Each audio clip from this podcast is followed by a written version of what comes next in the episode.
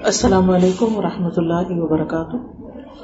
نحمد ونسلی علی رسول کریم اما بعد، فاعوذ باللہ من الشیطان الرجیم، بسم اللہ الرحمن الرحیم۔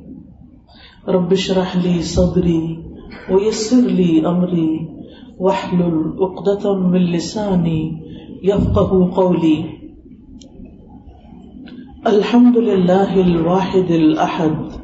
الفرد الصمد الذي لم يلد ولم يولد ولم يكن له كفوا احد لا اله الا الله وحده وحده لا شريك له في ملكه في ملكه وسلطانه، ولا مثل له في اسمائه وصفاته وبره واحسانه ہر طرح کی حمد، ہر طرح کی تعریف اللہ رب العزت کے لیے ہے، جو ایک ہے، واحد، یکتا ہے، جو بے نیاز ہے، جس نے نہ کسی کو جنم دیا اور نہ اس سے کوئی جنم دیا گیا، اور کوئی اس کی برابری کرنے والا نہیں، کوئی اس جیسا نہیں۔ اللہ کے سوا کوئی معبود برحق نہیں۔ وہ اکیلا ہے۔ اس کی بادشاہت اور اس کی سلطنت میں کوئی اس کا شریک نہیں۔ اور اس کے ناموں اور اس کی صفات میں اور اس کے احسانات میں، اس کے انعامات میں کوئی اس جیسا نہیں۔ یہ ہے ہمارا رب، جس نے ہمیں پیدا کیا، جس نے ہمارے لیے یہ زمین بنائی۔ اور اس زمین پر جو کچھ ہے، وہ ہمارے لیے بنایا۔ خلق لکم ما فی الارض جميعا زمین میں جو کچھ ہے وہ اے انسان تمہارے لیے ہے کہ تم اس کو مسخر کرو، تم اسے استعمال کرو، تم اس سے فائدہ اٹھاؤ۔ اور پھر ایک دن اس پلانٹ کو چھوڑ کر، اس زمین کے اوپر سے زمین کے اندر انسان اتر جاتا ہے، جب اس کی واپسی اللہ رب العزت کی طرف ہوتی ہے۔ ہم آئے بھی اسی کی طرف سے ہیں اور ہم نے جانا بھی اسی کی طرف ہے۔ لہذا یہ وقت جو ہمیں اس زمین کے اوپر ملا ہے ساری نعمتوں کے ساتھ، اللہ کی ساری برکتوں کے ساتھ۔ اس وقت کو بھی اللہ سبحانہ و تعالیٰ ہم سے یہ چاہتا ہے کہ ہم اس کی مرضی کے مطابق استعمال کریں۔ اس کو خوش کرتے ہوئے، اس کو راضی کرتے ہوئے۔ چونکہ پیدا اس نے کیا ہے رسک وہ دیتا ہے۔ ہمارا مالک وہی ہے۔ ہمارے لیے ہر چیز کی تدبیر وہ کرتا ہے۔ آسمان سے زمین اور زمین سے آسمان تک پوری کائنات اسی کے کنٹرول میں ہے۔ وہی زندگی دیتا ہے، وہی موت دیتا ہے۔ اور بالآخر ایک دن، قیامت کے دن اسی کے سامنے کھڑے ہونا ہے ہم سب کو، مجھے بھی اور آپ کو بھی۔ اس وقت وہ ہم سے پوچھے گا، وہ ہم سے سوال کرے گا کہ تم دنیا میں کیسے وقت گزار کے آئے؟ اس دنیا میں ہمارے ساتھ بہت سے امتحان بھی ہیں، مشکلات بھی ہیں۔ ہمارے اندر خواہشات بھی ہیں، ہمارا نفس بھی ہے، کچھ اس کے تقاضے بھی ہیں۔ اور وہ تقاضے بعض اوقات اللہ سبحانہ تعالیٰ کے احکامات سے ٹکراتے بھی ہیں۔ اسی طرح ہمارا ایک دشمن باہر بھی ہے اور وہ دشمن شیطان ہے۔ ایک ہمارے اندر ہے اور ایک باہر ہے۔ ہم دو طرف سے گرے ہوئے ہیں۔ ایسے میں جو انسان صرف اور صرف اپنے رب کی مانتا ہے نہ اپنے نفس کی سنتا ہے اور نہ شیطان کی سنتا ہے۔ نہ شیطان کے وسپرس کو کوئی اہمیت دیتا ہے اور نہ ہی اپنے نفس کے خیالات کو، بلکہ وہ ہر معاملے میں یہ دیکھتا ہے کہ میرا رب کیا چاہتا ہے۔ وہ صبح اٹھتا ہے تو سوچتا ہے کہ میرا رب مجھ سے کس بات پر راضی ہے۔ مجھے اپنی زندگی کو کس طرح گزارنا ہے۔ اسی لیے وہ اٹھتے ہی رب کی تعریف کرتا ہے الحمد للہ احیانا وادما اماتنا و الہ نشور یہاں وہ اس بات کا دعویٰ کرتا ہے کہ شکر ہے اس رب کا جس نے ہمیں ہماری موت کے بعد، ہماری نیند کے بعد ہمیں زندگی بخشی۔ مجھے زندگی کا ایک اور دن مل گیا۔ اور اسی طرح جب یہ زندگی ختم ہوگی، جب میں ہمیشہ کی نیند یعنی ہمیشہ سے مراد ہمیشہ ہمیشہ کی نہیں، بلکہ جب تک دنیا قائم ہے، اس وقت تک قبر میں جتنی بھی زندگی ہوگی، پھر ایک دن دوبارہ بھی اٹھنا ہے۔ وہ الہ نشور ہم سب نے اسی کے پاس اکٹھے بھی ہونا ہے۔ پھر وہ ہم سے پوچھے گا کہ تم نے کس کی مرضی کے مطابق وہ زندگی بسر کی؟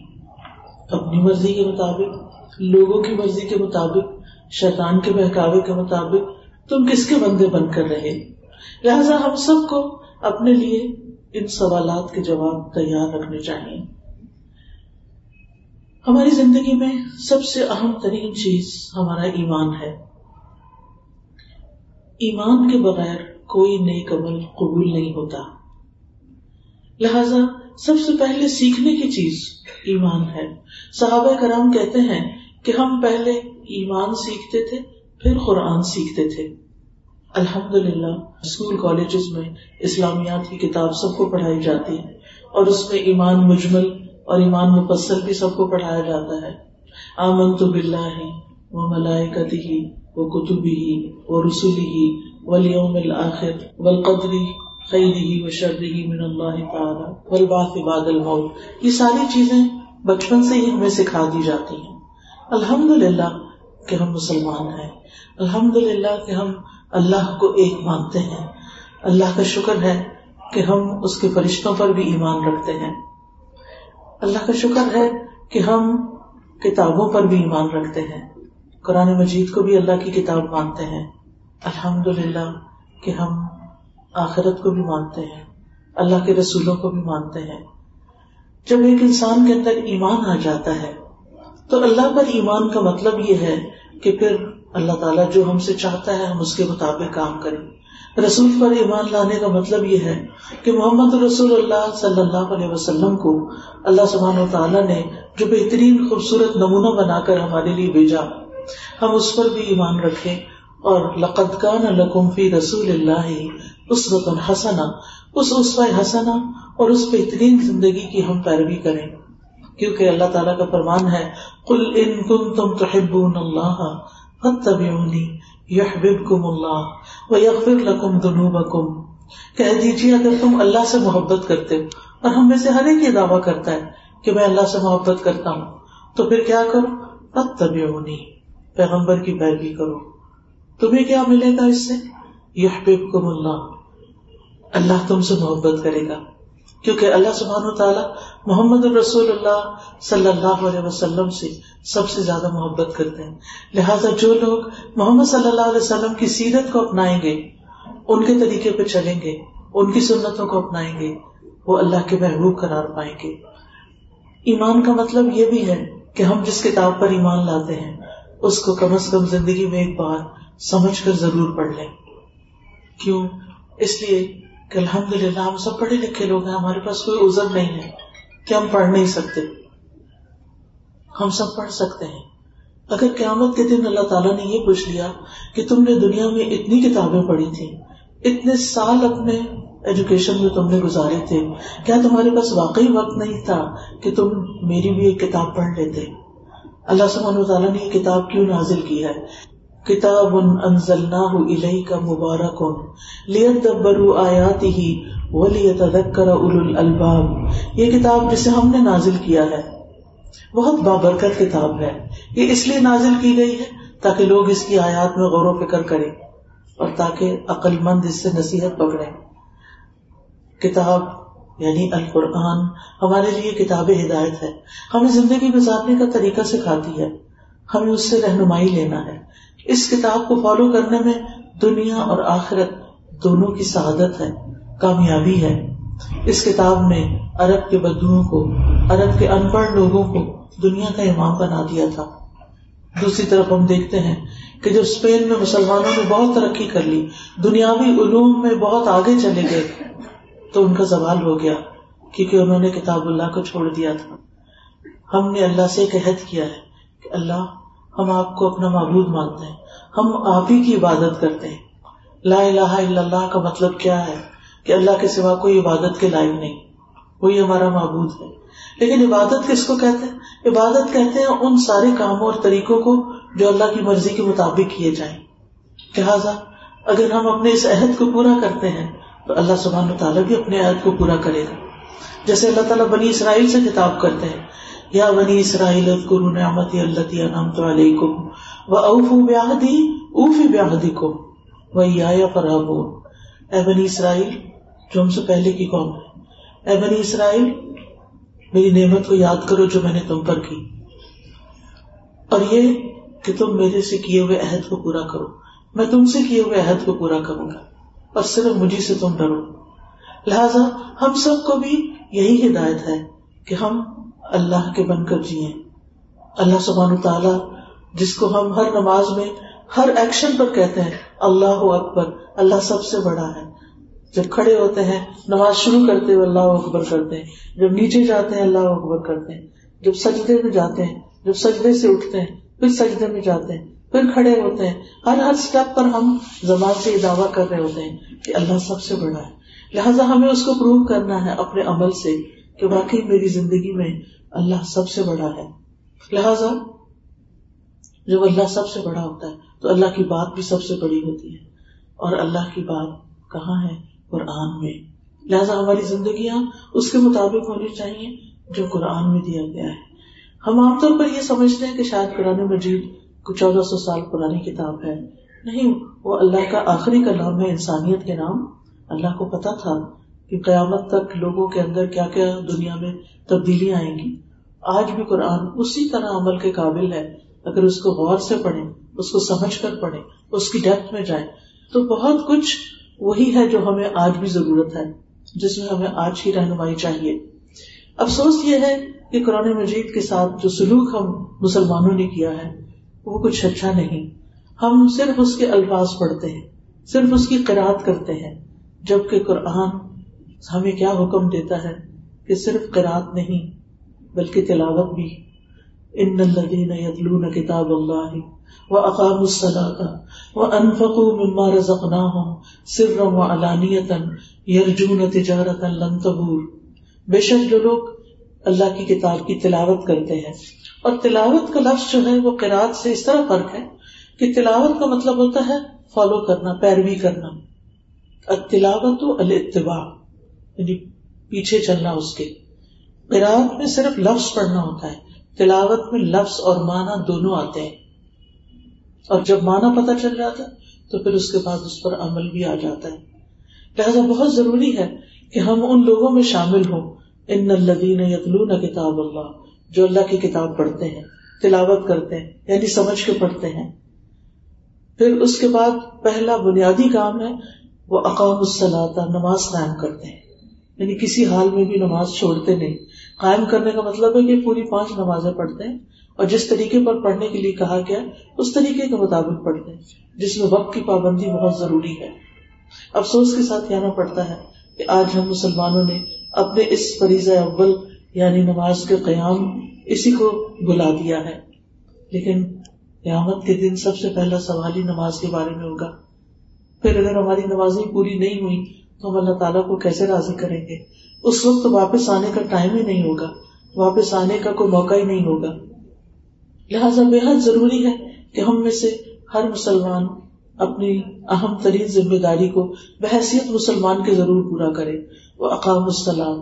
وہ انفق مما رزقنا ہوں سرم علانیہ اور وہ اس میں سے جو ہم نے ان کو رسک دیا کھلے اور چھپے خرچ کرتے ہیں۔ یعنی سامنے بھی کرتے ہیں اور چھپا کے بھی کرتے ہیں۔ چھپا کے خرچ کرنے میں ریاکاری کا اندیشہ نہیں ہوتا، دکھاوا نہیں ہوتا، وہ صرف انسان اللہ ہی کے لیے کر رہا ہوتا ہے۔ ان لوگوں کے بارے میں اللہ تعالیٰ کا کیا بات ہے؟ یہ ایسی تجارت کر رہے ہیں کہ جس کو کبھی نقصان ہونا ہی نہیں۔ دنیا میں کوئی بزنس ایسا نہیں کہ جس میں نقصان کا اندیشہ نہ ہو۔ کچھ بزنس بہت سکسیسفل ہوتے ہیں، اس میں کامیابی کامیابی انسان کو ہوتی، لیکن کبھی کبھی بہت اوپر گراف جا کے ایک دم ڈکلائن بھی ہوتا ہے۔ اور اس کا خوف تو ہمیشہ ہی رہتا ہے اور اس سے بچنے کے لیے انسان کوشش بھی کرتا رہتا ہے۔ لیکن اس کے برعکس قرآن کی تلاوت یعنی سمجھ کے پڑھنا، نماز کا قیام اور سد کا خیرات، یہ تین چیزیں ایسی ہیں۔ جس کی زندگی میں آ جائیں تو اللہ کا وعدہ ہے، اس کو کوئی نقصان نہیں ہوگا۔ اس کو کوئی خسارہ نہیں ہوگا۔ اور یہ اللہ کے ساتھ ایک تجارت ہے۔ لہٰذا ہمیں بحثیت مسلمان ان تین چیزوں کو اپنی زندگی میں لازمی شامل کر لینا چاہیے۔ اور اس کے لیے پلاننگ کرنی چاہیے کہ تلاوت قرآن کا کون سا وقت میں رکھوں گی۔ پسندیدہ تو یہ ہے کہ مارننگ میں۔ میں نے کسی باقاعدہ مدرسے سے نہیں پڑھا ہوا۔ میں نے ریگولر ایجوکیشن حاصل کی ہے یونیورسٹی اور um, یہاں سے بھی اور باہر سے بھی۔ لیکن ہمارے والد ہمیں اسکول بھیجنے سے پہلے قرآن کا ترجمہ پڑھاتے تھے۔ اور پھر احادیث پڑھاتے۔ پھر کئی سال یہ سلسلہ چلتا رہا۔ وہی تعلیم جو لوگ مدرسوں میں جا کر حاصل کرتے ہیں، وہ انہوں نے ہمیں گھر میں ہی سکھا دی۔ وہ صبح کے وقت کی برکت تھی، جس سے ہم نے اسکولنگ کے ساتھ ساتھ سب کچھ سیکھ لیا۔ اور اس کا لیٹر اور زندگی میں بہت فائدہ ہوا۔ تو ہم میں سے ہر شخص اپنے اوقات کا جائزہ لے کر کوئی نہ کوئی وقت ضرور نکال سکتا ہے، کہ جس میں وہ اللہ کی کتاب کے لیے۔ کیونکہ اللہ کا کلام ہے نا۔ اگر ہمیں اللہ سے محبت ہے تو یہ کیسے ہو سکتا ہے کہ ہمیں اللہ کے کلام سے محبت ہی نہ ہو اور ہمارے پاس اس کے لیے وقت ہی نہ ہو؟ جس سے ہمیں محبت ہوتی ہے، ہمارا کتنا دل چاہتا ہے کہ اس سے بات کریں، اس کے قریب جائیں۔ اگر اللہ سے محبت ہے تو یہ کیسے ہو سکتا ہے کہ اللہ کا کلام ہی نہ پڑھے؟ لہٰذا صبح کا وقت ہو یا شام کا وقت ہو، جو بھی وقت ہو، قرآن کو، مصحف کو کھولیں اور اس میں سے چاہے ایک آیت پڑھے چاہے دو پڑھے چاہے ایک پیج پڑھے چاہے دو پیج پڑھے اس کو ترجمے کے ساتھ پڑھے اس پر غور کرے کہ یہ کیا کہا جا رہا ہے۔ اور یہ میرے لیے ہے۔ علامہ اقبال نے کہا تھا نا کہ ان کے والد نے اسے کہا تھا کہ بیٹا، تم قرآن کو اس طرح پڑھو، گویا تم پر نازل ہو رہا ہے۔ یعنی یہ تم سے خطاب کر رہا ہے۔ لہٰذا ہمیں قرآن کو اپنا یعنی اس کو اون کرنا چاہیے کہ یہ میرے لیے ہے۔ کیونکہ ہم سوچتے ہیں، کچھ باتیں بنی اسرائیل کی ہیں، کچھ کسی کی ہیں، کچھ کسی نہیں۔ وہ دوسروں کی بات کر کے سمجھایا ہمیں گیا ہے کہ ہم اس میں سے اپنے لیے سبق لیں۔ پھر اس کے بعد آپ دیکھیں کہ ایمان کے بعد دوسری چیز عبادات ہے پھر اخلاق ہے معاملات ہیں۔ ہمارے دین میں اخلاق کی بہت بڑی اہمیت ہے۔ اخلاق میں ہم دیکھتے ہیں کہ نبی صلی اللہ علیہ وسلم نے فرمایا کہ میزان میں یعنی قیامت کے دن جب انسان کی نیکیوں کو تولا جائے گا، تو اس میں سب سے اہم، بھاری چیز جو ہوگی وہ انسان کا اخلاق ہوگا۔ یعنی اچھا اخلاق جو ہے، وہ میزان میں سب سے بھاری نیکی ہوگا۔ لیکن اکثر ہم اخلاق میں ہی مار کھا جاتے ہیں۔ کیونکہ شیطان ہمیں اکساتا ہے۔ کہ دیکھو، دوسرے نے تمہارے ساتھ یہ کیا، اب تم اس کے ساتھ ایسا اور ایسا کرو۔ لہذا نتیجہ کیا ہوتا ہے؟ کہ ہم شیطان کی ٹریپ میں آ جاتے ہیں اور اپنے اخلاق میں ہار جاتے ہیں۔ پھر اسی طرح معاملات ہیں ہمارے۔ ہمیں اپنے والدین کے ساتھ کیسا سلوک کرنا ہے؟ ہمیں اپنے استادوں کی رسپیکٹ کیسے کرنی ہے؟ ہمیں اپنے کلیگس کے ساتھ کیسے معاملہ کرنا ہے؟ ہمیں اپنے بچوں کے ساتھ کیسا سلوک کرنا ہے؟ ہمیں اپنے نیبرس کا کیسے خیال رکھنا ہے؟ ہمیں بزنس کیسے کرنا ہے؟ ہمیں جاب کیسے کرنی ہے؟ قرآن نے ہمیں، ہمارے دین نے ہمیں پوری گائیڈ لائن دی ہوئی ہے۔ اور اگر ان طریقوں پر انسان چلے تو کسی پر ظلم نہیں ہوگا۔ کیونکہ ظلم جو ہے وہ قیامت کے دن کے اندھیروں میں سے ایک اندھیرا ہے۔ اس لیے بہت ضروری ہے کہ ہماری زندگیوں میں یہ کتاب شامل ہو تاکہ ہماری مشکلات آسان ہو پھر آپ دیکھیں کہ وقت کے ساتھ ساتھ لوگ جس طرح بھی ترقی کر رہے ہیں، لیکن دل خالی ہو رہے ہیں۔ بچوں کے اندر ڈپریشن آ رہا ہے۔ ہر ایج کے لوگ جو ہے وہ ان میں مینٹل کی اب جو تعداد ہے وہ فزیکل سے کہیں زیادہ ہوتی جا رہی۔ خصوصاً ویسٹ میں جہاں لوگوں کو زندگی گزارنے کی ہر چیز مل گئی ہے۔ اب وٹ نیکسٹ کیونکہ زندگی میں وہ مقصد تو ہے نہیں کہ ہم نے سب کچھ کرنا ہے، اپنے رب کو راضی کرنا اور رب کی یاد دلوں کو اطمینان دیتی ہے۔ اور سکون اسی سے ملتا ہے۔ صرف گولیاں کھانے سے سکون نہیں ملتا۔ وہ تو ہر کچھ عرصے کے بعد پھر ڈوز بڑھانی پڑتی ہے۔ اگر ہم پلس پر ہی اپنے آپ ڈپینڈنٹ ہو جاتے ہیں۔ وہ زیادہ سے زیادہ ہمیں سلائے رکھتی ہیں، بلائے رکھتی ہیں۔ اللہ تعالیٰ نے ہمیں عقل دی ہے۔ سونے کے لیے نہیں، ہمیں انسان بنایا ہے۔ صرف دنیا میں بیکار زندگی بسر کرنے کے لیے نہیں۔ ہم میں سے ہر ایک سے پوچھا جائے گا کہ اس نے اپنی جوانی کیسے گزاری۔ ہر ایک سے پوچھا جائے گا، اس نے عمر کس کام میں لگا دی؟ لہٰذا ہمیں یہاں دنیا میں رہتے ہوئے اپنی اس آخرت کے لیے بھی ضرور تیار کرنا ہے۔ بہرحال، معاملات کرتے ہوئے ہمیں دوسروں کے حقوق کا بھی خیال رکھنا ہے اور اپنے حقوق کو بھی سامنے رکھنا ہے۔ ہمیں معلوم ہونا چاہیے، میرا حق کیا ہے؟ میرے والدین کا حق کیا ہے؟ تمام انسانوں کا حق کیا ہے، حتیٰ کہ جانوروں کا حق کیا ہے۔ ہمارے دین نے ہمیں یہ بھی بتایا ہے کہ تم جانوروں کے ساتھ کیسا سلوک کرو۔ یہ بھی بتایا کہ تم اپنی جو انوائرمنٹ ہے، اس کا حق بھی اس کو دو۔ پودے اور پھول اور یہ ساری چیزیں، ان کے ساتھ کیسا معاملہ کرو؟ یہ ساری تعلیمات ہمارا دین ہمیں دیتا ہے۔ اور اگر اس کے مطابق ہم سب سے معاملہ کرتے ہیں، تو وہی عبادت بن جاتا ہے۔ ہمارے دین میں دین اور دنیا الگ الگ چیزیں نہیں ہیں۔ دنیا ہی دین ہے اگر اس کو رب کی مرضی کے مطابق گزارا جائے۔ دنیا ہی دین ہے اگر اس کو رب کی مرضی کے مطابق گزارا جائے۔ اور پھر خاص طور پر آپ دیکھیں کہ معاملات کرتے ہوئے ہمیں یہ ضرور دیکھنا چاہیے کہ ہم دوسروں کو کیسا محسوس کروا رہے ہیں۔ ہمارا کام اور ہمارے ایکشن ان کے اثرات دوسروں پر کیسے پڑ رہے ہیں؟ کیونکہ سورت یاسین میں آتا ہے، انا نحن نحی الموتا و ما قدم و آتارا ہوں وہ کل امام مبین انا نحن نحی الموتا بے شک ہم ہم مردوں کو ضرور زندہ کریں گے۔ یعنی انسان مرنے کے بعد ہمیشہ کے لیے نہیں ختم ہو جاتا بلکہ ایک عرصہ قبر میں گزارنے کے بعد حشر کے دن سب کو اٹھایا جائے گا حساب دینے کے لیے۔ مالک یوم الدین جو ہے اس دن لوگوں سے حساب لے گا کہ اپنی زندگی اور اپنی تمام چیزوں کے بارے میں اب بتاؤ کہ تم نے کس طرح گزاری۔ پھر آپ دیکھیے کہ یہ جو ہم زندہ ہو کے اٹھیں گے دوبارہ، تو اس کے لیے جو امال نامہ تیار کیا جا رہا ہے اور جو ہمارے سامنے رکھا جائے گا وہ دو چیزوں پر مشتمل ہوگا۔ انا نحن نحی الموتا و نکتب ہم لکھ رہے ہیں ماں قدم ہو جو وہ آگے بھیج رہے ہیں۔ وہ آثار ہوں اور ان کے آثار، اثرات کو بھی ہم لکھ رہے ہیں۔ اب دیکھیے، اس وقت میں بول رہی ہوں۔ جو بھی لفظ میں نکال رہی ہوں، ایک فرشتہ ساتھ ساتھ لکھتا جا رہا ہے۔ ایک عمل تو میرا یہ ہو گیا۔ اور اصل کے وقت تبدیل ہوتی ہے ڈیوٹی ان فرشتوں کی۔ فجر سے لے کے اصل تک جو کچھ میں نے بولا، وہ لکھا ہوا لے کے چلا جائے گا فرشتہ۔ دوسرا ڈیوٹی سنبھال لے گا جو اصل سے فجر تک دوبارہ سب کچھ لکھے گا، اپنی ڈیوٹی شروع کر دے گا۔ اب یہ تو میرا ذاتی ایک عمل ہے کہ میں بول رہی ہوں۔ لیکن میرے اس بولنے سے، میری ان باتوں سے، میرے اس بیان سے آپ کے اوپر کچھ اثرات پڑ رہے ہیں۔ پازیٹو یا نیگیٹو وہ بھی لکھے جا رہے ہیں۔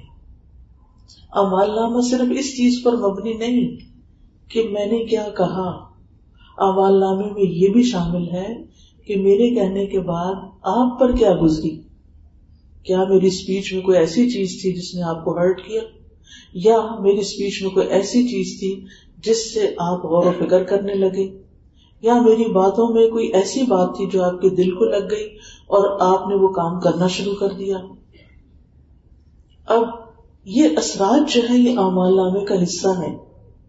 اس لیے ہمیں جب بھی کسی سے معاملہ کرنا ہے تو ضرور یہ سوچنا ہے کہ ہماری یہ گفتگو، ہمارا یہ رویہ، ہمارا یہ ایٹیٹیوڈ ہمارا یہ طریقہ دوسرے کو کیسا محسوس کروائے گا؟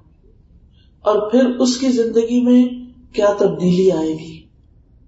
جب اچھا کلام ہم کسی کا سنتے ہیں، تو ہماری زندگی میں ایک مثبت تبدیلی آتی ہے۔ اسی لیے فرمایا، نبی صلی اللہ علیہ وسلم نے الکلمت الطیبت صدقہ۔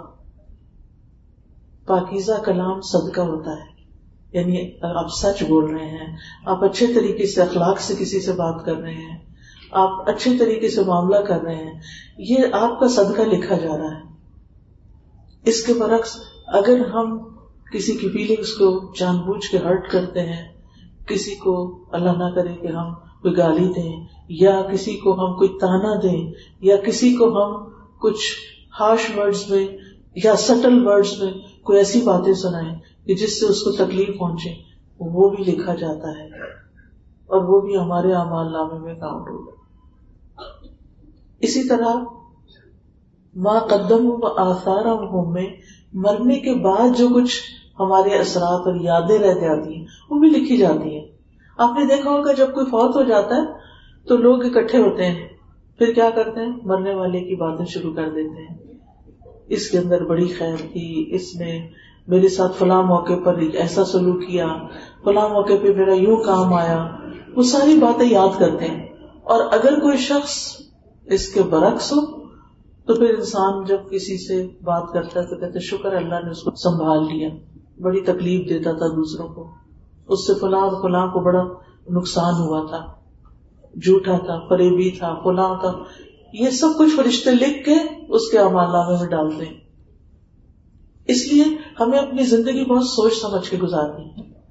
حیا ایمان کا حصہ ہے۔ اب آپ سوچ رہے ہوں گے کہ ٹاپک تو کچھ اور تھا اور ابھی تک اتنی ساری باتیں انہوں نے کر لی۔ یہ صرف تمہید تھی، تمہید لمبی تھی، لیکن اصل بات چھوٹی سی ہوگی۔ اس ساری بات کا مطلب یہ ہے کہ جو ڈریسنگ ہوتی ہے ہماری، جس طرح کے ڈریس ہم پہنتے ہیں، جس طرح کی ہماری چال ہوتی ہے، اس کے بھی اثرات دوسروں پہ پڑ رہے ہوتے ہیں۔ خاص طور پر خواتین جس طریقے سے ڈریس اپ ہوتی ہیں جس طریقے سے وہ لوگوں سے بات کرتی ہیں، جس طریقے سے وہ ان کے ساتھ معاملہ کرتی ہیں، اس کے ان پر اثرات پڑ رہے ہوتے ہیں۔ اگر ہم نے کوئی ایسا ڈریس پہنا ہے جو حیا کے تقاضے پورے نہیں کرتا، اور کون سا ڈریس حیا کے تقاضے پورے نہیں کرتا جو بہت ٹائٹ ہوتا ہے، جس میں انسان کے جسم کے حصے ویزیبل ہوتے ہیں۔ ایک عورت کو عورت کے سامنے بھی ایسا ڈریس نہیں پہننا چاہیے کہ جس میں اس کا سطر ننگا ہو رہا ہو۔ پھر سی تھرو نہیں ہونا چاہیے کہ انسان جب پہنے تو اس کا جسم بیچ میں سے جھلک رہا ہو۔ ایسا لباس نہیں ہونا چاہیے۔ پھر اسی طرح کوئی ایسا ڈریس نہیں ہونا چاہیے کہ جو مردوں کو آپ کی طرف متوجہ کرے اور وہ آپ کو دیکھتے ہی رہ جائیں۔ ان کے لیے فتنے کا باعث ہو۔ تو یہ ہمارے اثرات پڑ رہے ہوتے ہیں معاشرے کے اوپر۔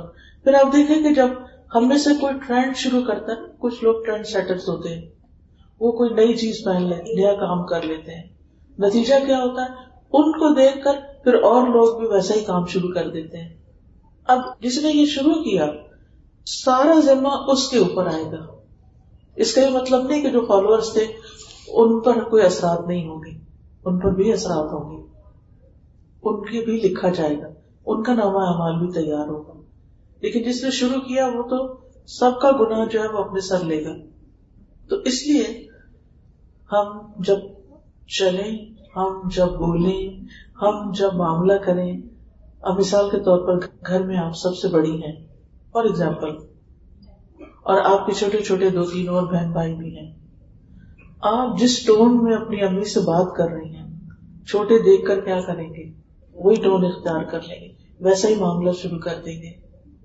لہذا، اگر آپ اپنی والدہ کو ہرٹ کر رہی ہیں اور آپ کو دیکھ کے اور بہن بھائیوں نے بھی شروع کر دیا، اس کا گناہ آپ کے اوپر آئے گا، جو وہ کریں گے۔ اب حیا کا اس سے کیا تعلق ہے؟ جو شخص حیا رکھتا ہے، حیا صرف ڈریسنگ میں نہیں ہوتی، وہ تو ہوتی ہی ہے۔ ایک عورت کو اللہ تعالیٰ نے بہت قیمتی بنایا اور خوبصورت بنایا ہے۔ اور کیا چاہا ہے کہ اس کی یہ خوبصورتی ہر مرد کے لیے نہ ہو۔ ہر کوئی اس سے دل نہیں بہلائے وہ صرف اس کے شوہر کے لیے ہو۔ وہ اس کی وفادار ہو۔ کیونکہ وہ خاندانوں کو، نسلوں کو پالنے والی ہے۔ اور جب حیا ہوتی ہے، جب ایمان ہوتا ہے، تو پھر اس کے ساتھ جو کام انسان کر سکتا ہے، وہ اس کے بغیر نہیں کر سکتا۔ آج آپ دیکھیں کہ بہت سے گھر کیوں ٹوٹ رہے ہیں؟ اس کے پیچھے وجہ کیا ہے؟ اس لیے کہ مردوں کو باہر اتنا کچھ دیکھنے کو مل جاتا ہے کہ ان کا اپنی بیویوں میں دل ہی نہیں لگتا۔ وہ سمجھتے ہماری بیوی بہت بورنگ ہے۔ اس کو بات نہیں کرنی آتی۔ اس کو کوئی کام کرنا نہیں آتا۔ لہٰذا وہ دوسری طرف متوجہ ہو جاتا ہے۔ تو میں بات کر رہی تھی کہ جو حیا ہوتی ہے نا یہ حیا ایسی چیز ہے کہ جس کے ذریعے ادب آتا ہے، احترام آتا ہے۔ حدیث میں آتا ہے ادا لم تستحی فسنا معاشرتا جب تم میں حیا نہیں، تو پھر جو چاہے کرو۔ جو چاہے کرو، جو چاہے بولو۔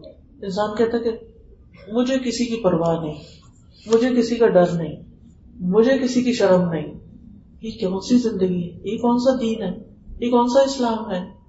نہیں بحثیت مسلمان، مجھے پرواہ ہونی چاہیے کہ میں جس طریقے سے کسی کے ساتھ پیش آ رہی ہوں، اس کا نتیجہ کیا نکلے گا؟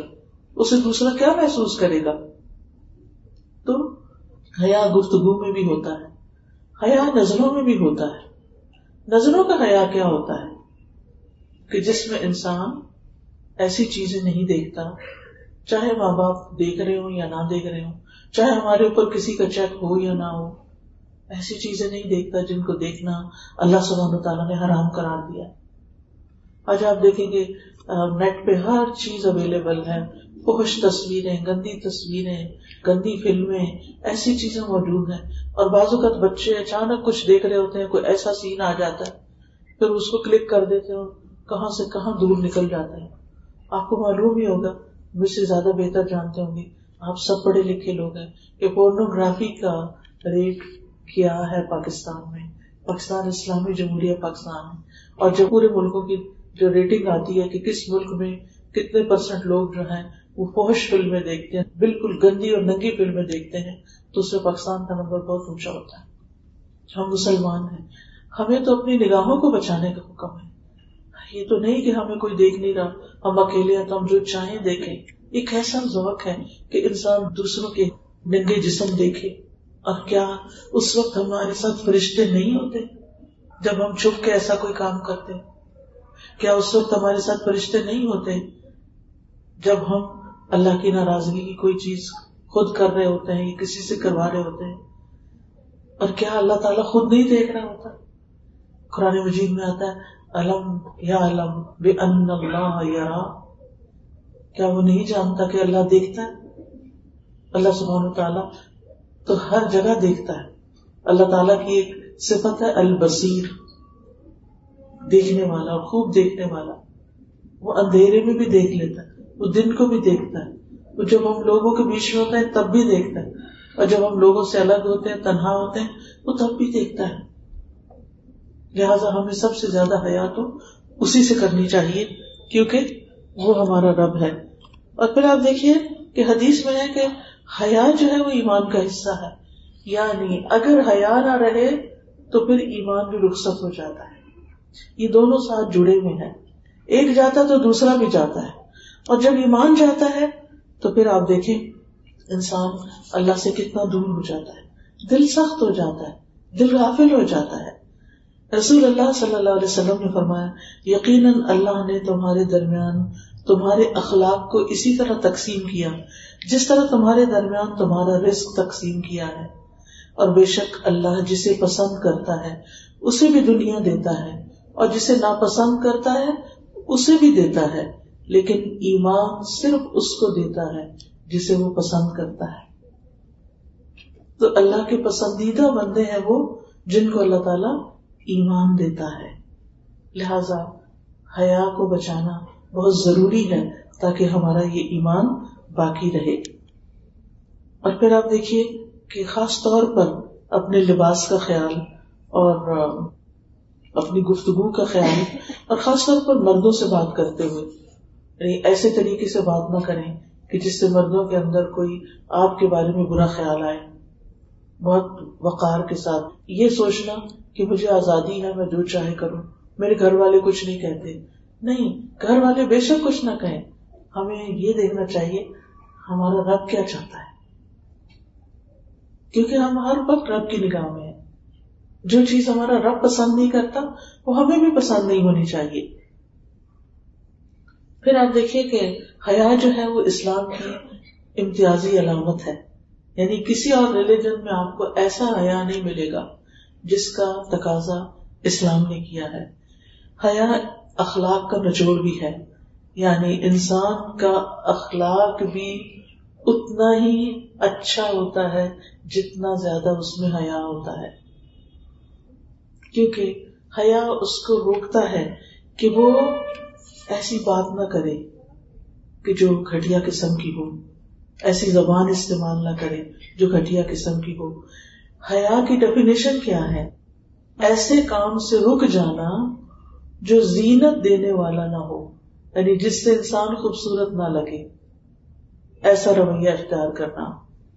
پھر آپ دیکھیے، حیا ایسی عادت ہے جو انسان کو برے کاموں سے روک دیتی ہے، ابھی چیزوں سے روک دیتی ہے۔ حیا ملامت کے ڈر سے کسی کام کو چھوڑ دینے کا نام ہے۔ کہ لوگ کیا کہیں گے؟ اگر یہ سوچنا چاہیے، اللہ سبحانہ تعالیٰ کیا کہیں گے، لیکن لوگوں سے بھی حیا کرنی چاہیے۔ پھر اس کا ایک معنی ایسا ہے کہ حیا ایسی عادت ہے جو انسان کو اچھے کام کرنے پہ ابھارتی ہے اور برے کام کرنے سے روکتی ہے۔ پھر اسی طرح حیا کی دو قسمیں ہیں۔ ایک فطری حیا ہے جو اللہ نے ہر انسان کے اندر رکھا ہے۔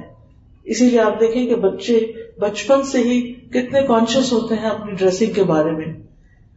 اور ایک وہ حیا ہے جو انسان کوشش کر کے اپنے اندر پیدا کرتا ہے، خود اپنی ٹریننگ کرتا ہے کہ مجھے ایسی زبان نہیں استعمال کرنی، ایسے لفظ استعمال نہیں کرنے جو حیا کے منافی ہوں۔ اشرج بن اثر کہتے ہیں، رسول اللہ صلی اللہ علیہ وسلم نے فرمایا، تم میں دو خوبیاں ایسی ہیں کہ جو اللہ تعالیٰ کو پسند ہے میں نے کہا، وہ دونوں کیا ہیں؟ آپ نے فرمایا، بردباری یعنی تحمل۔ اور حیا۔ میں نے ارض کیا کیا میری یہ دونوں عادتیں شروع سے ہیں یا اب پیدا ہوئی ہیں؟ آپ نے فرمایا، شروع سے ہی۔ یعنی اللہ نے تمہاری فطرت میں رکھ دی ہیں۔ میں نے کہا، اللہ کا شکر ہے، جس نے مجھے فطری طور پر ایسی خوبیاں ادا کی ہیں۔ حیا اللہ تعالیٰ کی صفت بھی ہے۔ الحی۔ ایک اللہ تعالیٰ کی صفت ہے کہ اللہ بہت حیا والا ہے۔ نبی صلی اللہ علیہ وسلم نے فرمایا، اللہ بہت حیا والا اور کریم ہے۔ جب کوئی بندہ اس کے سامنے اپنے دونوں ہاتھ پھیلاتا ہے، تو اسے شرم آتی ہے کہ وہ انہیں خالی اور نامراد بھیجی اس لیے جب ہم دعا مانگتے ہیں، وہ دعا قبول ضرور ہو جاتی ہے۔ کبھی اسی شکل میں جو ہم نے مانگی ہوتی ہے، کبھی کوئی مصیبت ٹل جاتی اور کبھی آخرت کے لیے جمع ہو جاتی ہے۔ اسی طرح اللہ تعالیٰ نے ہر طرح کی بے حیائی کو حرام کرار دیا ہے۔ حیا فرشتوں کی صفت بھی ہے۔ صحابہ میں خاص طور پر حضرت عثمان رضی اللہ عنہ بہت زیادہ حیا دار تھے۔ حدیث میں آتا ہے کہ حیا خیر لاتی ہے۔ حیا ایک اچھی صفت ہے، کمزوری نہیں ویکنیس نہیں۔ حیا پر کسی کو ملامت نہیں کرنا چاہیے۔ اور پھر حیا نہ ہونا منافقت کی علامت بھی ہے۔ اور بے حیائی جو ہے، وہ آگ میں لے جانے والی ہے۔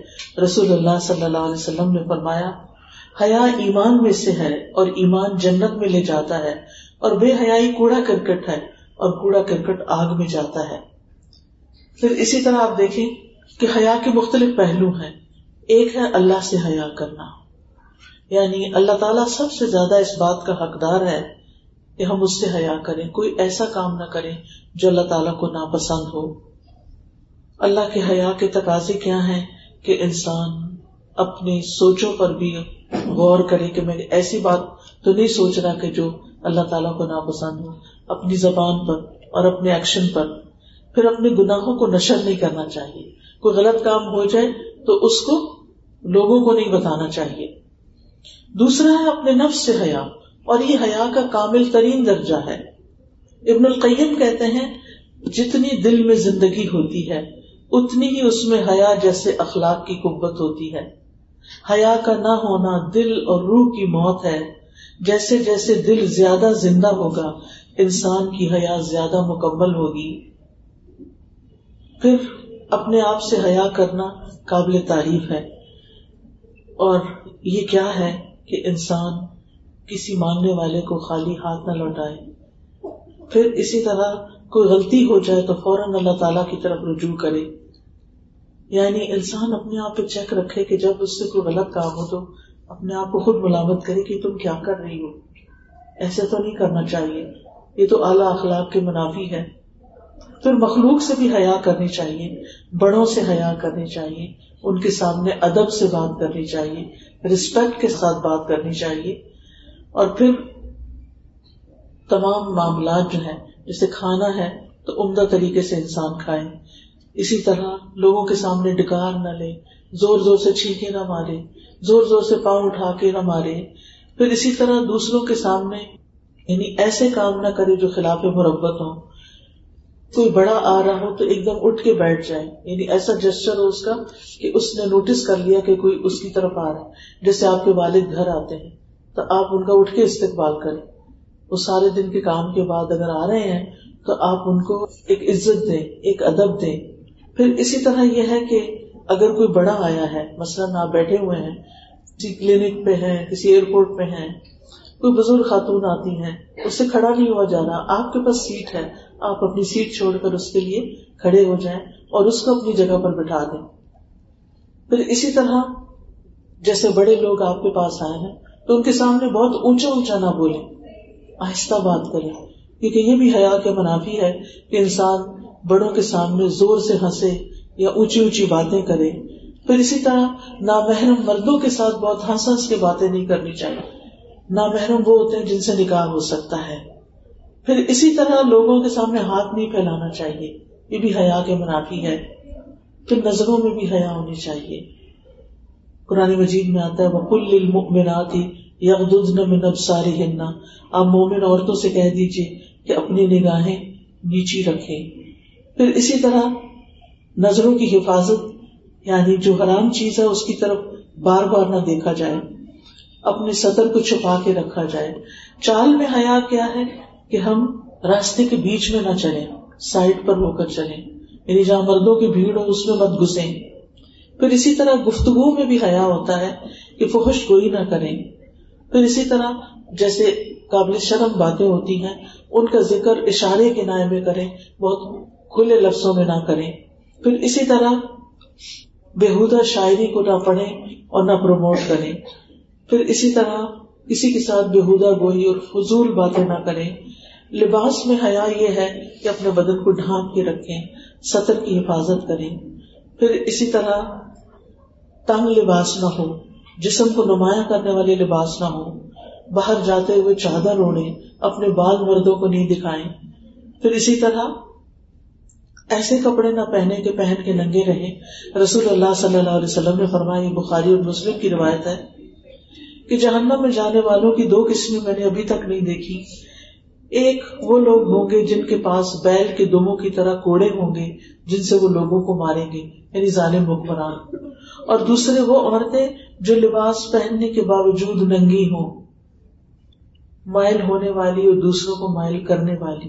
یعنی ایسا لباس نہ پہنے کہ جس سے دوسرے مرد حضرات آپ کی طرف مائل ہو ان کے سر بختی اونٹ کے کوہان کی طرح ہیں۔ ایسی عورتیں جنت میں داخل نہ ہوں گی، نہ ہی اس کی خوشبو پائیں گی، حالانکہ اس کی خوشبو لمبے فاصلے تک آ رہی ہوگی۔ پھر اسی طرح مضموم حیا وہ ہوتی ہے کہ جس میں انسان علم حاصل نہیں کر سکتا۔ ہے مجھے شرم آتی، میں ٹیچر سے نہیں پوچھ سکتی۔ یہ والی حیا نہیں ہونی چاہیے۔ پھر اسی طرح حق بات کہنے میں حیا نہیں ہونی چاہیے۔ اور چونکہ حیا ایمان کا حصہ ہے، اس لیے ہمیں حیا حاصل کرنے کے لیے اللہ تعالی سے دعا بھی کرتے رہنا چاہیے۔ اللہ تعالیٰ سے دعا ہے کہ وہ ہمیں جو کچھ ہم نے سیکھا ہے اس پر عمل کی توفیق عطا فرمائے۔ وآخر دعوانا ان الحمد للہ رب العالمین۔ سبحانک اللہم و بحمدک، اشہد ان لا الہ الا انت، استغفرک و اتوب الیک۔ السلام علیکم و رحمۃ اللہ وبرکاتہ